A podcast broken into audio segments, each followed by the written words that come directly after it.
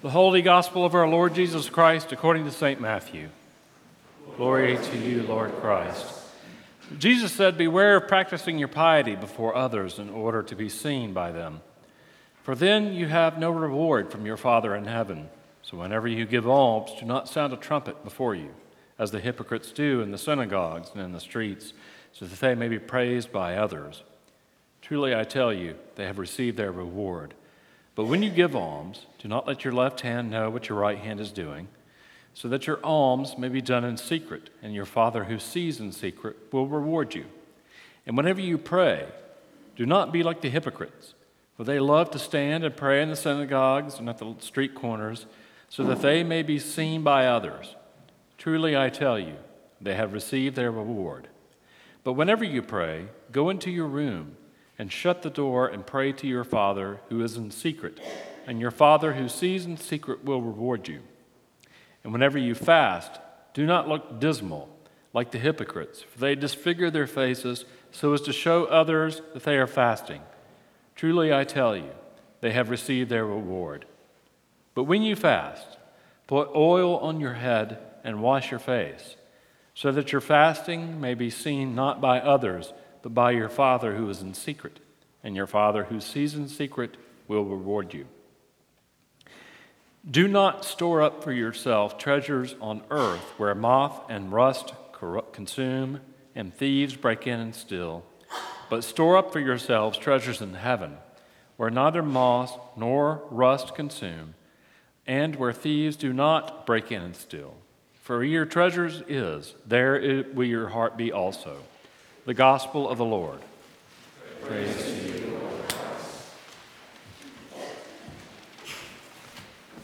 Lord. Please be seated.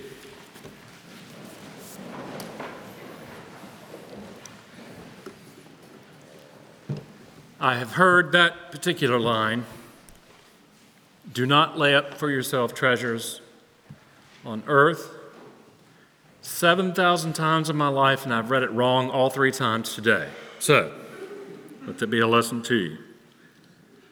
Today is about sin and repentance. It's about more than that, but at the heart, it's about sin and repentance. Today, the scripture gives us the declaration to turn and go in a different direction, which is what repentance means. And also, since this kicks off the season of Lent, Jesus gives us the words to abide by in terms of fasting, giving, and praying. Today is a fast day in the Episcopal Church. There are two primary fast days in the church today and Good Friday. John and I have abided very heavily by the fast day today. We have not. Why do we focus so much on repentance today and in this season? Well, it's a sort of a clearing out. We are mired down by a great deal many things, but that which weighs us down the most is the weight of our own sin and transgressions. We all have those things in our life. We have obstacles that keep us from emptying ourselves of all those sinful notions. And if we don't have obstacles, then if you're like me, we'll make some up.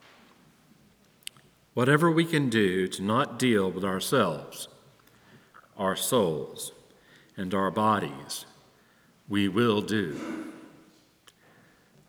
Most people do not want to deal with the darkness what we all too often forget is that God already knows about it, and there is no place where His light does not shine. So the question becomes how much clarity do we want in our life? How much happiness would we like to experience? And when I say happiness, please think of exceeding joy.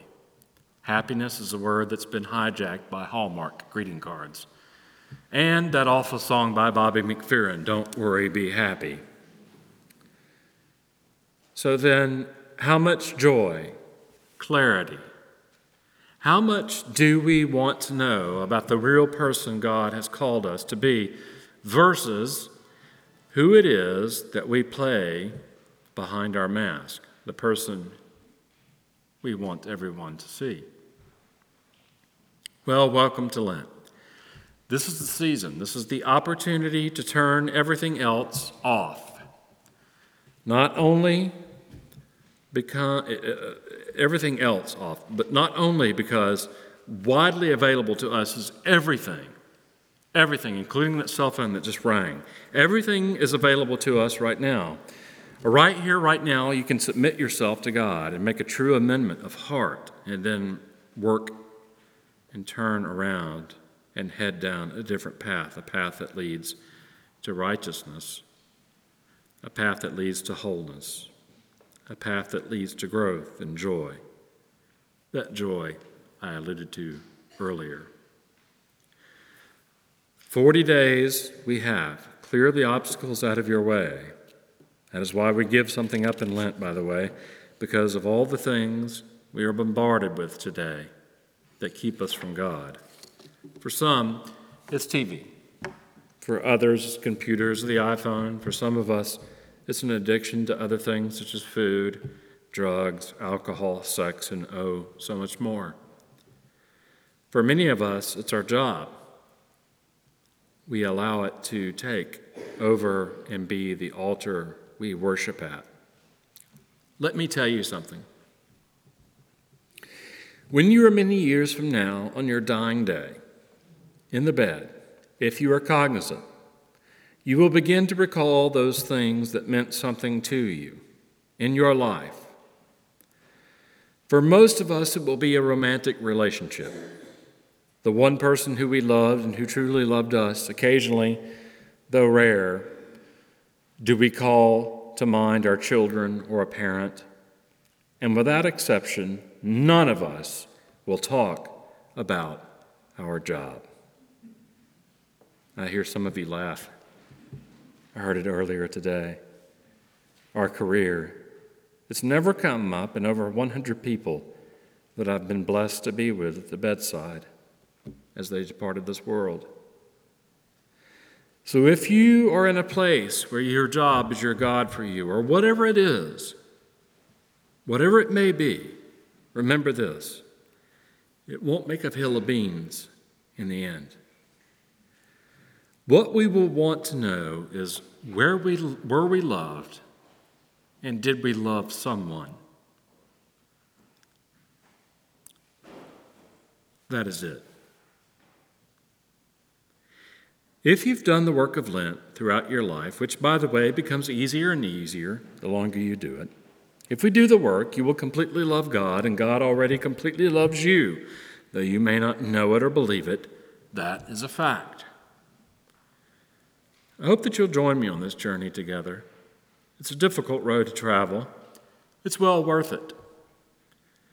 Some things to note along the way. When you set out on this journey, abstain from hate and only love. Put away the things that bind you or keep you from worshiping God. If it means you need to give something up or take something on, so be it. There are actually 46 days but Sundays are actually treated as feast days in Lent because it is the day of the resurrection. Now, that does not mean you can go hog wild and consume a quart of whiskey and a pound of bacon, four Hershey bars, and curse like a sailor on Sundays. I'm looking at some of you right now, and myself. No, simply what it means is rest from the work you've done. Eat a special meal, treat yourself to a good book maybe even a movie. And it's back in the saddle again. I was reading Shane Claiborne's blog from several years ago. I was going back and looking at different blogs from Ash Wednesday, and he had this uh, great thing that I had read some years ago, and I'd forgotten about it. He was talking about a priest who explained the difference between Fat Tuesday and Ash Wednesday. Of course, Fat Tuesday was traditionally the day when you cleared the shelves of food that would not make it through the season. This is why it's very imperative in the days that we did not have refrigeration. But he gave us this wonderful analogy, this priest. What's the difference between a flute and a stick in the mud? He writes. The stick in the mud is full of itself. The flute has been emptied of itself so it can make music.